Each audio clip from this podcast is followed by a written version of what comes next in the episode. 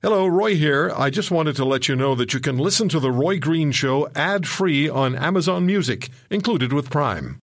Seven words that'll scare any politician. Roy Green is holding on line one. The Roy Green Show on the Corus Radio Network continues.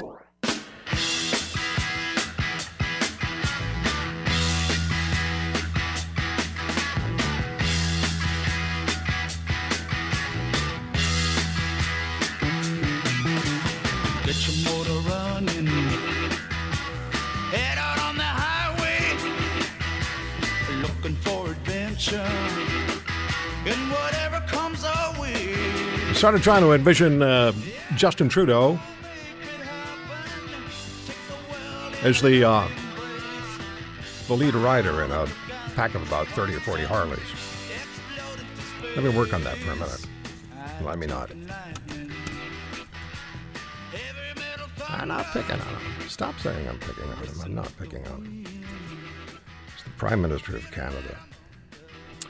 Uh, one of the reasons that politicians have problems is that they talk in sound bites. They say things that you and I have heard so many times from so many of them that we don't pay attention anymore. We know that it's just a sound bite, a phrase that they've been told is uh, is carefully enough crafted that it's not going to get them in any trouble.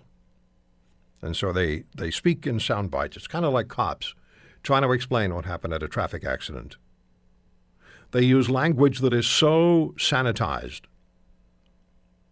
that even I'm sure the police officers lose lose lose track of what they're saying because they have to use this phraseology, this verbia, verbiage that um, that is just not the way people speak, and that's one of the problems that political managers have because they speak in sound bites or they answer each other with sound bites. That's why uh, political debates are so deadly boring at times. Because they speak in sound bites and they answer each other in sound bites. So I was quite pleased to see that Charlie Angus is running for the leadership of the federal NDP. I like Charlie. He and I have argued about things periodically, but I've had some off air conversations with Mr. Angus, and I know he cares about things. And that's the, that's the beginning of being a good representative of people if you actually care about something other than yourself getting elected. And sitting at home every night with your calculator figuring out how much of the pension plan you've plundered, uh, uh, you know, to date. And uh, I don't see that with Charlie Angus. I just, I mean, Charlie becomes leader of the NDP, God bless him. Highly unlikely I'll vote for them, which probably won't surprise any of you, but but Charlie would give people a, a battle. He's um, he would get everybody a battle. He's a, he's a bright guy. So anyway, we'll see what happens with the New Democrats and uh, the 13. Is it 13 or 12? How many now running for the Conservative leadership? Chris Alexander contacted us yesterday, the former immigration minister, when we were talking about immigration issues, and he was on the air with us. So he's one of them that's running. I heard some sound bites from Mr. Alexander, too, when he was talking to us. Anyway, uh, speaking of sound bites, the gauntlet was dropped to the new Environmental Protection Agency head in the United States, Scott Pruitt, the former Attorney General for Oklahoma, said on Thursday that he does not believe carbon dioxide, CO2, is a major contributor to any global warming. Ouch. The head of the Environmental Protection Agency in the United States, let me say it again, said Thursday he does not believe carbon dioxide, CO2, is a major contributor to any global warming. Now, of course, the United States will curtail funding for UN sponsored climate change initiatives. It'll take time because the Obama administration were quite careful.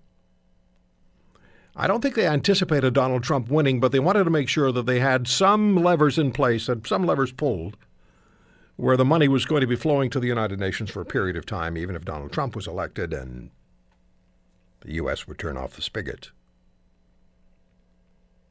So I think that's going to continue for a while.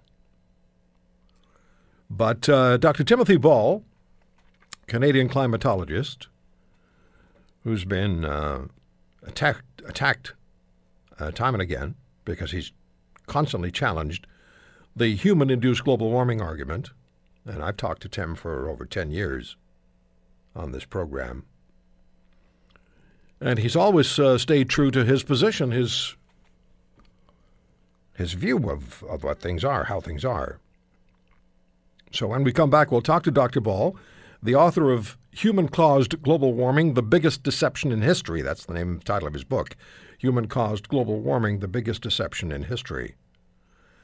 And we'll talk to him about what is likely going on with the EPA because Tim Ball was invited by the Trump administration, the incoming administration when they still were, to go and uh, observe the transition of the Environmental Protection Agency from the stewardship of Barack Obama to the control of Donald Trump. And we'll talk to Mr. Dr. Ball about that. And then I have some questions for you as well. Stick around. Don't go anywhere. Green Show Corus Radio Network.